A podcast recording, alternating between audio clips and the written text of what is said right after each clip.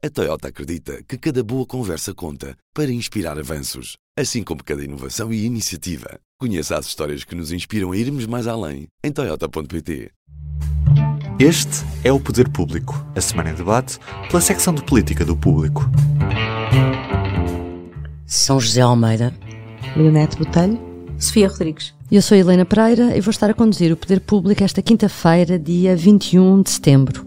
Esta foi uma semana cheia, cheia com uma moção de censura ao Governo, um pacote de apoio às famílias na habitação que será aprovado durante o dia dois, mas que o público já revela, uma grande parte, e a Madeira na reta final da campanha das eleições regionais. Já temos connosco a São José Almeida regressada de férias e por isso começo por ti, São José. Escreves hoje como vai funcionar o mecanismo criado pelo Governo para estabilizar durante dois anos as prestações da casa. No fundo, durante esse período vai aplicar-se apenas setenta por cento do valor da taxa Euribor, o que significa que as pessoas podem estar descansadas durante esse período. No entanto, o acerto das contas com os bancos só começará a ser feito ao fim de quatro anos. Achas que o Governo quis ser extra cauteloso e desta vez não otimista e irritante porque está convencido de que vai demorar algum tempo a situação estabilizar e só daqui a quatro anos é que a inflação uh, estará a níveis mais aceitáveis? Penso que sim, que foi cauteloso uh, e que, que, que, que fez o que tinha que fazer, porque é evidente que as pessoas não pagam agora essa parte dos juros, uh, mas terão de pagar depois, elas ficam lá para pagamento e vão aumentar uh, as prestações subsequentes a esta medida. E daí o Governo... Uh, uh, A, a medida está decretada para dois anos uh, e depois dá mais dois anos de folga para as pessoas começarem então a pagar os juros que ficam suspensos e congelados. Uh, eu acho sensato, porque eu até admito que perante uh, uh, a resistência que a inflação está, está a ter em baixar, uh, até admito que esta medida que agora é para dois anos possa ter que ser aumentada mais um ano, não é? Uh, não é muito crível que daqui a dois anos deixe de haver inflação. Ah, achas que daqui a dois acho, anos acho que não, pode ser prolongado? Está, acho que ou a medida pode, do governo, vai sim. Diminuindo, mas penso que a inflação é um fenómeno que veio para ficar. Eu cresci com a inflação em Portugal e a inflação na ordem dos dois dígitos. Parece António Costa é, no, no Parlamento que ele lembrou da, isso, pronto, que quando se casou era menos, vinte e três por cento. Somos mais ou menos da mesma idade, eu tenho mais um ano que ele, portanto. Pois é. Uh, creio que, que passámos pela mesma uh, juventude um, e de facto nos anos setenta em Portugal e ainda no início dos anos oitenta a inflação era galopante, era, chegava a ser trinta por cento, o que é de facto assustador, não é? E são fenómenos que é normal que haja. O que não, o que não era normal, creio eu, pelo menos na economia que, que, que nós temos, foi o período de inflação zero que vivemos. Mas que as pessoas se habituaram. Pronto, as pessoas habituaram-se a isso. Portanto, eu penso que daqui a dar quatro anos às pessoas para respirarem e depois organizarem a sua vida E, e reporem o pagamento dos juros, acho que é sensato, é equilibrado e que é justo. Porque, hum. uh, mesmo pagando menos juros agora, os juros da habitação vão aumentar. Continuam mais altos. Uh, um, toda a inf- todos os produtos que as pessoas consomem estão sujeitos à inflação. E, portanto, a, a, a dificuldade de organizar a vida no dia-a-dia das pessoas é, é, é complicado e, e acho que é justíssimo dar esses quatro anos. Esperemos até que não tenha que ser mais. A minha dúvida, Leonete, é estas medidas... não poderiam ter sido apresentadas mais cedo. Uh, temos visto realmente a subida, a escalada uh, da taxa Euribor. Esta medida de estabilização das prestações tinha sido anunciada em julho, numa entrevista de Fernando Medina justamente ao Público. Porquê é que demorou tanto? É julho. Acho que disseste a palavra-chave. Bom, nós temos que não esquecer que este ano foi um ano muito atribulado politicamente. Uh, começou no final do ano passado, logo a seguir ao Natal, E o governo esteve, durante estes oito, nove meses, sempre entalado, sempre em lume, não brando, em lume alto, por causa das próprias questões dentro do governo.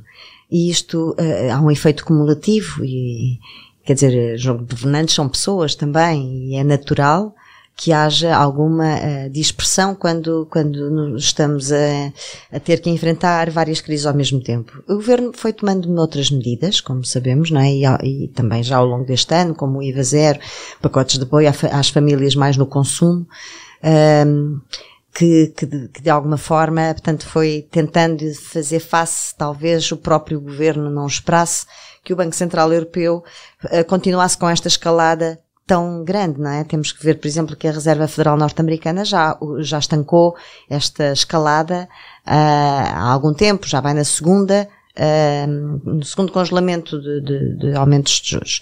E, portanto, há também aqui uma política europeia que, que escapa. Uh, e que, e que António Costa tem criticado mais... muito. Pois. Exato, claro, sem dúvida. E talvez pudesse ter feito mais cedo, uh, mas acho que há, há aqui uma conjuntura Uh, política e internacional que, que, que poderá ajudar a explicar isto, e, e há coisas que mais vale à tarde do que nunca, como dizia o meu pai. uh, portanto, enfim, não é uma solução de, de, do problema, não é? Isto é um paliativo. Nós sabemos como é que foram as moratórias no, durante a pandemia e o que aconteceu depois. Muita gente ficou com problemas graves a nível individual ou a nível de pequenas, pequenos comércios e indústrias por causa de, das ditas moratórias. Isto é uma espécie de moratória. Talvez depois seja compensado se a taxa de juros vier a descer, e como é expectável que aconteça a partir de dois mil e vinte e quatro, segundo a própria Christine Lagarde. Portanto, é, bem, de certeza que isto vai ter efeitos imediatos no bolso de muitas famílias. E, portanto... E depois temos aqui uma questão que é um problema estrutural do país há muito tempo, que é, em agosto o país não existe. Não acontece nada. Não há. Quer dizer, não, é, é muito complicado. O país, de facto, para, praticamente. E, portanto, foi uma medida anunciada em julho. Estamos a, em, quase, quase em outubro. Mas, mas pronto, ela está aí. Quais ainda são os falta... efeitos? Ainda, ainda precisamos de perceber o desenho e as simulações e o efeito... Exato. Prático e concreto que isto pode ter na vida das pessoas. E ainda não ouvimos os bancos também. E ainda não ouvimos os bancos. Eu acho que os bancos vão exigir alguma contrapartida e também precisamos de perceber. Eu creio que se isto está assim já desenhado, e, e nós o que escrevemos é com grande pormenor, hum, isto foi negociado com os bancos. O governo não avança para isto. Tem que ter sido, não é? Sem ter negociado com os bancos. Bom senso, embora já tenha havido queixas de bancos noutras ocasiões a dizer que não. Sim, mas já há uma associação de bancos e, e o governo. Sim, também acho que sim, não é? não é? Agora, como tu dizes, a palavra-chave aí é negocia, vamos, falta-nos saber qual é a contrapartida. Pois, pois, pois. E essa ainda não é, ainda não é conhecida. Esta terça-feira o Parlamento bateu e votou a moção de censura do Chega, que estava anunciada há muito, que seria nesta altura. Apenas a Iniciativa Liberal votou a favor e o P S D absteve-se, tal como aqui falámos na semana passada. Com a direita dividida e a discutir entre si, Costa foi declarado por muitos como o grande vencedor do debate. Sofia, tu uh, estiveste nessa, nesse debate e por isso a ti te pergunto, esta moção serviu para quê?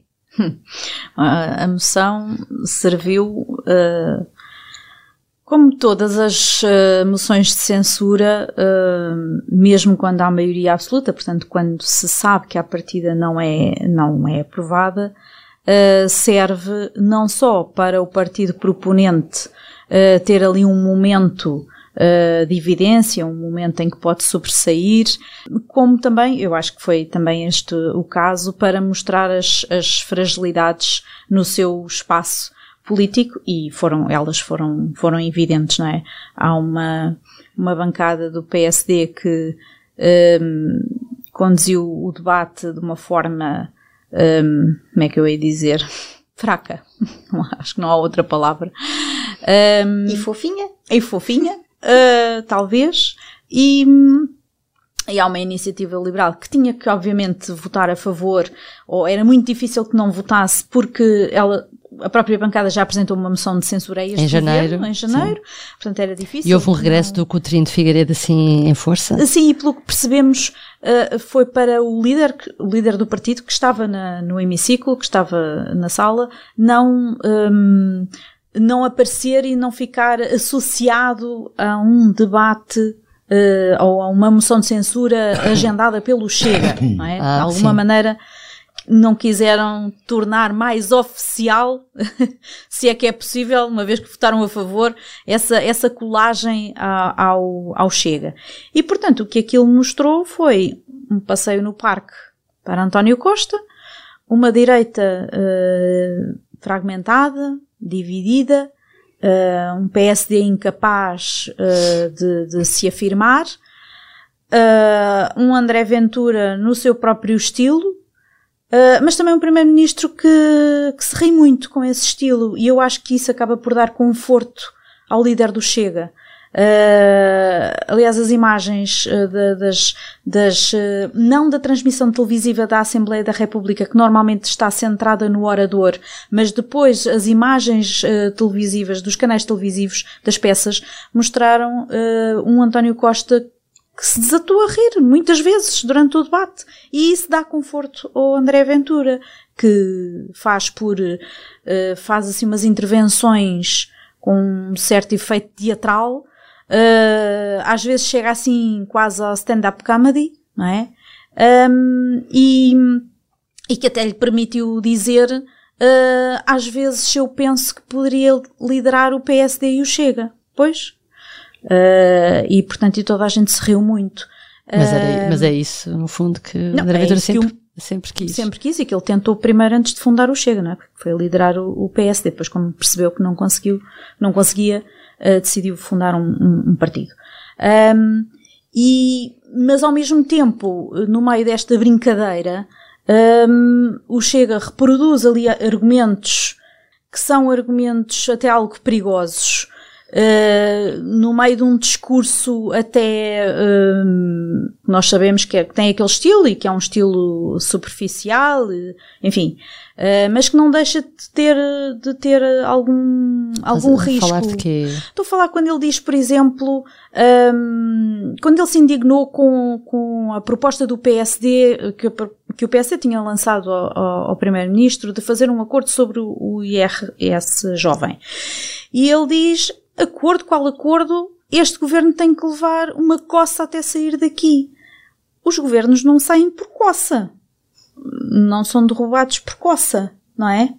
Uh, quer dizer, estamos numa democracia e isto pode parecer, a mim pode parecer inócuo, mas eu acho que não, porque se depois ouvirmos alguns uh, simpatizantes do Chega uh, falar sobre como é que como é que este governo podia, podia terminar, ou como é que, ou a criticar o governo, uh, parece que às vezes pensam que isto pode, vai lá com, com um golpezinho de Estado. Uhum. E não, é perigoso. Dizer, e, e é, é, é um, um exemplo é um, do Trump. É, é um caminho um pouco, é um caminho eu acho que é um pouco perigoso, mas que toda a gente achou, achou muita graça, inclusive é no governo, não é? Vi ministros a rirem-se disto, vi o primeiro-ministro rir-se disto.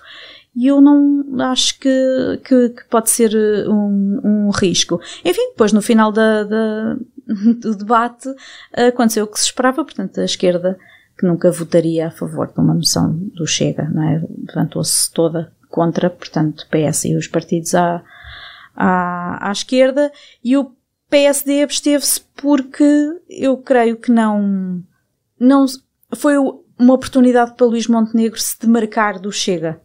Uh, eu acho que é isso. Por um lado, ele até tem alguns críticos internos a dizer que não o devia fazer e que devia votar a favor. Eu creio que ele acha que ainda não chegou esse momento uh, de dar esse salto, muito menos uh, a reboque, a reboque do, Chega. do Chega. São José, o P S D fez bem em abster-se? Eu acho que não. Então, e devia votar a favor. A eu acho que o P S D devia ter votado contra esta moção de censura. Exatamente.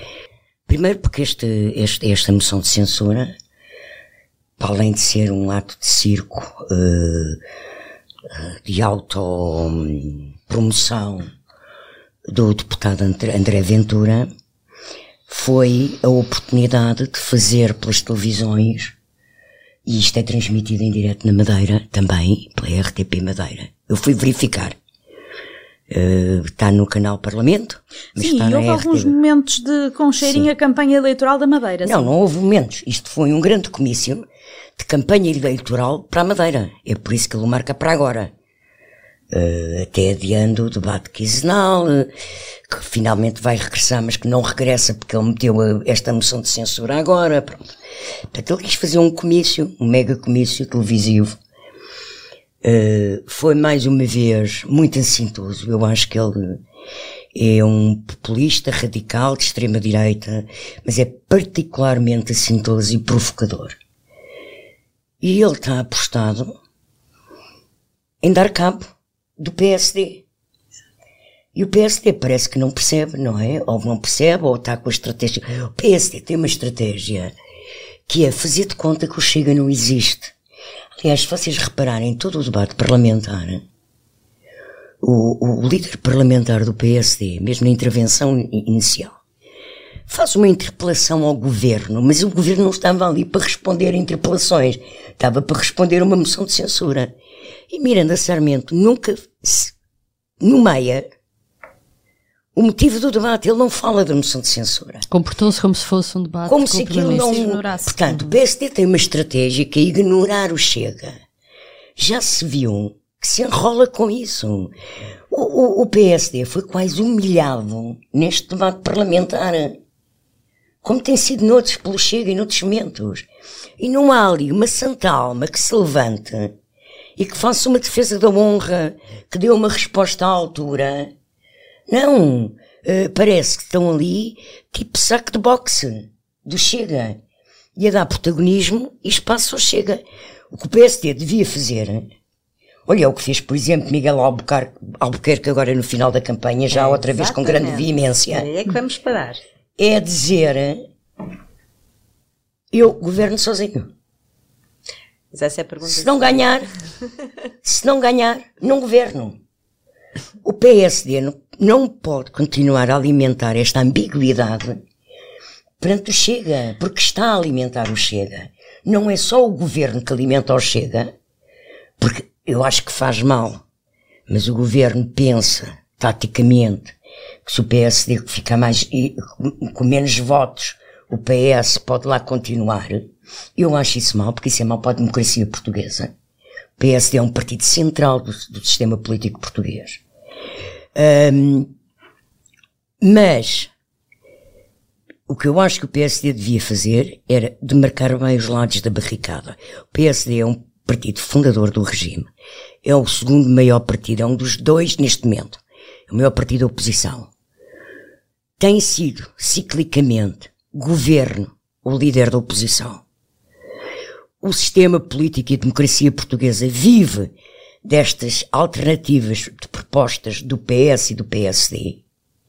E o P S D devia assumir-se como partido democrático que é. Aliás, o próprio, o, o, o, um dos momentos perfeitamente disparatados e graves para a democracia do Ventura, com a história do pacto, que não faço pactos, corto as duas mãos e corto mais coisas do corpo e não sei o que, não sei o que mais. Porque é até um bocadinho boçal e ordinária. Perigosa e radical, no, no sentido em que, que, que a Sofia disse, porque é um apelo à violência e, e, e o não respeito do que é a democracia e o papel das eleições na democracia. Muitas vezes o discurso dele roça isso. É. Mas tem outra coisa mais grave, e isto também, bastante grave. O mais grave é essa pela violência contra o poder, no fundo. Um, que é ele pôr em causa acordos de regime. Acordos de regime sempre se fizeram entre os dois maiores partidos, ou entre três ou quatro partidos até. Nas democracias é normal, é negociação política. É a procura de consensos no interesse do país e das pessoas. Portanto, eu, eu, eu penso que aquela uh, radicalidade populista de extrema, de extrema direita que o, que o Ventura protagoniza, o P S D devia dizer não, linha vermelha. todos os partidos democráticos em todas as democracias do mundo perceberam isso em relação aos populismos de extrema-direita e aos de extrema-esquerda. E, e, e, e, e ele não, o P S D não consegue fazer isso. Eu não sei qual é o taticismo do Luís Montenegro estar à espera de depois só dizer qualquer coisa na véspera das eleições. E aí será tarde demais. Vamos ver que P S D... que o Miguel Albuquerque só agora é que dramatizou. Está bem, o eu Miguel Albuquerque foi, não foi, não, não o Miguel não. Albuquerque sempre foi ambíguo sobre o Chega. Ele chegou a dizer... Não, mas ele não, nunca falou. Na campanha, falou. Esta é a segunda vez que o diz. Não, na campanha, eu estou claro, a dizer, até à campanha, até à campanha, o Miguel Albuquerque foi sempre um pouco ambíguo sobre Sim, o Chega. Sim, mas não estava, mas, mas, mas, mas não... na campanha dramatizou. Não, não vi o Miguel Albuquerque a fazer a figura de corpo presente que o P S D está a fazer face ao, ao, ao Chega. O P S D, na terça-feira, foi humilhado. Foi humilhado. Ver o Chega a dizer, o Ventura a dizer, aquela frasezinha, perigosa também, de que às vezes penso que devia lidar os dois partidos ao mesmo tempo, o P S D e o Chega. Ele assume que quer comer, quer engolir o P S D. E o P S D não, Sim, não há ninguém que responda a isto naquele plenário. Ele trabalha para isso, dia e de noite, não é? É para isso que ele trabalha. Sim, para engolir o P S D. Completamente. Mas depois aceitar o Sá Carneiro. Claro. Cita muitas vezes. Qual é? Ele, ele passa a vida a citar o Sá Carneiro. Cita muitas vezes. Um dia deste Olha, faz... que era outro populista também. Faz... Não de extrema-direita e radical, mas também era bastante populista. Mas um, pronto. Um dia deste ainda faz um congresso com o busto do Sá Carneiro ao lado. É. Ai, meu Deus. Mas realmente vamos ter eleições. Miguel Albuquerque é o presidente do Governo Regional da Madeira e lidera a coligação P S D-C D S. E vamos falar sobre isso porque há eleições este domingo. Uh, a mais recente sondagem, que foi da R T P, dá maioria absoluta uh, a Miguel Albuquerque. O Chega está a fazer tudo para que não haja maioria absoluta, na esperança de que o P S D se vire para ele. Atenção que é uma coligação P S D-C D S. Sim, sim, sim, sim. Uh, e, e como discutimos aqui, houve uma altura em que Miguel Albuquerque foi mais ambíguo em relativamente ao, ao papel do Chega. Na campanha já disse que governa sozinho. Mas, uh, Leonete, uh, se não houver maioria absoluta na Madeira, o que é que achas que acontece para Miguel Albuquerque e também para o Chega a nível nacional? A tua resposta fica, a, tua, a resposta à tua pergunta fica para o fim, porque temos que voltar aqui um bocadinho atrás. atrás. Porque, porque isto está tudo ligado, como, como a São José e a Sofia bem, bem disseram. E a minha, a minha opinião é, é bastante próxima da delas, embora com algumas nuances.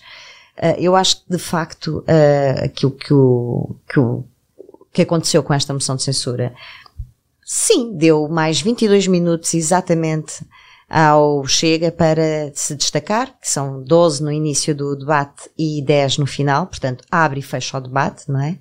Muito bem. Mas a verdade é que também deu... Uh, metade do tempo do, do, do debate ao governo.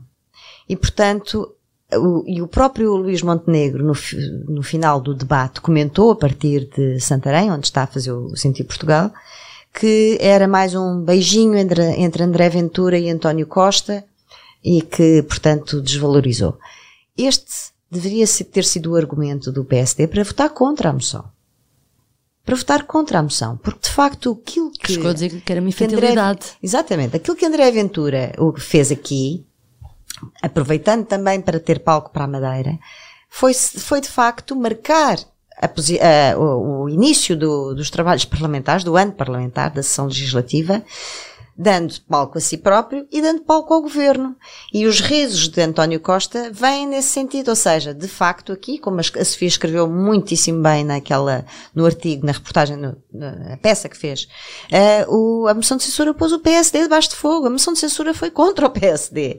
E com o apoio tácito, implícito, ou melhor, com a anuência uh, satisfeita do P S e do governo. Dito isto, agora voltamos aqui à Madeira. Aquilo que Miguel Albuquerque também está a fazer é pôr Luís Montenegro em xeque. Claramente. Está a fazer aquilo que Luís Montenegro devia fazer também. Na minha opinião, sim. Ou seja, a verdade é que nós temos aqui um partido que a é nível tudo nacional... Ou nada. Não, ou não quer a maioria absoluta está ou não a cometer, há como já disse aqui várias vezes, está, na minha opinião, está a cometer os mesmos erros que Rui Rio cometeu e que levaram a esta maioria absoluta. É a minha convicção profunda, que foi a não demarcação com o Chega, e portanto se houver uma, claro. se não houver uma maioria absoluta, aqueles senhores vão governar juntos, não é? Que o Rui Rio até já distribuía ministérios, eu estava atrás dele e lembro-me, acompanhei essa campanha.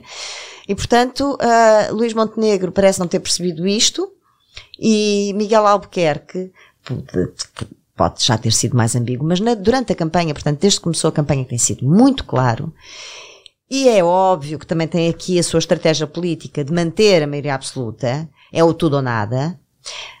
Agora, respondendo à tua pergunta, portanto, faz muito bem, em termos políticos está a fazer muitíssimo bem, é, por um lado, clarificar, por outro lado, demarcar-se, inclusive é demarcar-se dos seus companheiros de partido, como, por exemplo, nos Açores, onde a solução foi outra, não é?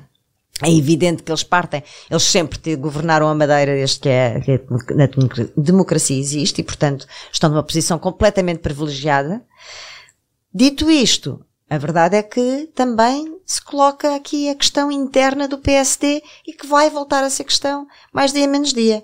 O que é que vai acontecer na Madeira? Na minha perspectiva vai haver maioria absoluta. Na, não, se não havendo, se alguma coisa falhar, uh, Miguel Albuquerque não tem para onde fugir. Tem que não, não governar, ponto final, parágrafo. Agora, isso é Miguel Albuquerque. Veremos o que é que o P S D faz. Uhum. Se isso acontecer, coisa que eu acho muito difícil.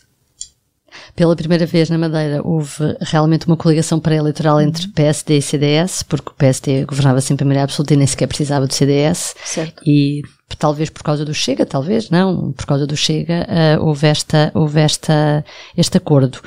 O que eu te é perguntava, já, Sofia... já governavam, não é? Sim, sim, sim, já não tinha havido... Era... anteriormente e depois... Sim, tinha sido um acordo pós-eleitoral e, é e agora é pré-eleitoral. E agora é pré-eleitoral. O que eu te pergunto é se achas que no, a nível nacional isso também poderá acontecer, esse, esse acordo pré-eleitoral entre a P S D e uma tentativa de ressuscitar o C D S nas europeias e nas legislativas?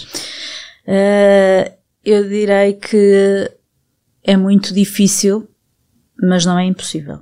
Não Ou é seja, se o P S D impossível. fará isso para ajudar a, a, a fazer pois, frente na, ao Chega no, no hemiciclo. Na política não há assim caridade, não é? Mas, o, tanto quanto sei, acho que foi a Margarida que fez essa notícia, ou foste tu. Um, o Nuno Melo já disse que o C D S vai sozinho às europeias. É verdade. Pois. É verdade que, que o Nuno Melo disse isso. E, sim, também pode mudar. Mas a Sofia não está muito convencida. Mas eu Diz não lá. estou uh, totalmente convencida. Um, a, a ideia do líder do C D S é: vou trabalhar sozinho para ir sozinho e ser autossuficiente. Mas eu acho que ele não está completamente fechado a um, a, a um acordo com o P S D, com um acordo pré-eleitoral com, para as europeias. Não quer assumir isso publicamente, e penso que não o assumirá, mas eu acho que ele não está, não está uh, fechado a essa, a essa possibilidade. Agora, a outra parte da história é se o P S D quer.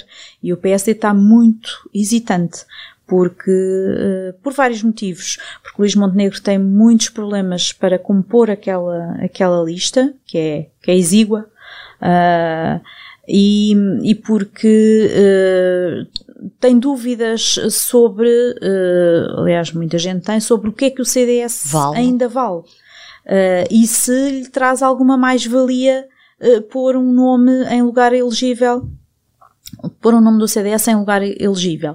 Ele já tem vários problemas, a começar pelo cabeça de lista, Uh, a começar por, uh, por eurodeputados que estão agora lá e que querem continuar, depois tem... Tem também que pôr mulheres, por causa das cotas e porque certamente também quererá. Tem que pôr um nome da Jota, tem que pôr um membro dos Açores, da região autónoma dos Açores e da Madeira, porque o P S D sempre, é tradição, sempre faz isso. Sim. É tradição. Sim, o P S também Portanto, faz. Hum, tem ali muitos problemas e, e eu não sei se ele vai conseguir ou se quer conseguir acomodar Uh, o C D S, que mais valia é que, lhe, é que lhe traz. Portanto, não é... É muito difícil, mas eu direi que não é, não é impossível. E que ainda há tempo, ainda há algum tempo para, para decidir. Para fechar, público e notório, São José, o que é que trazes?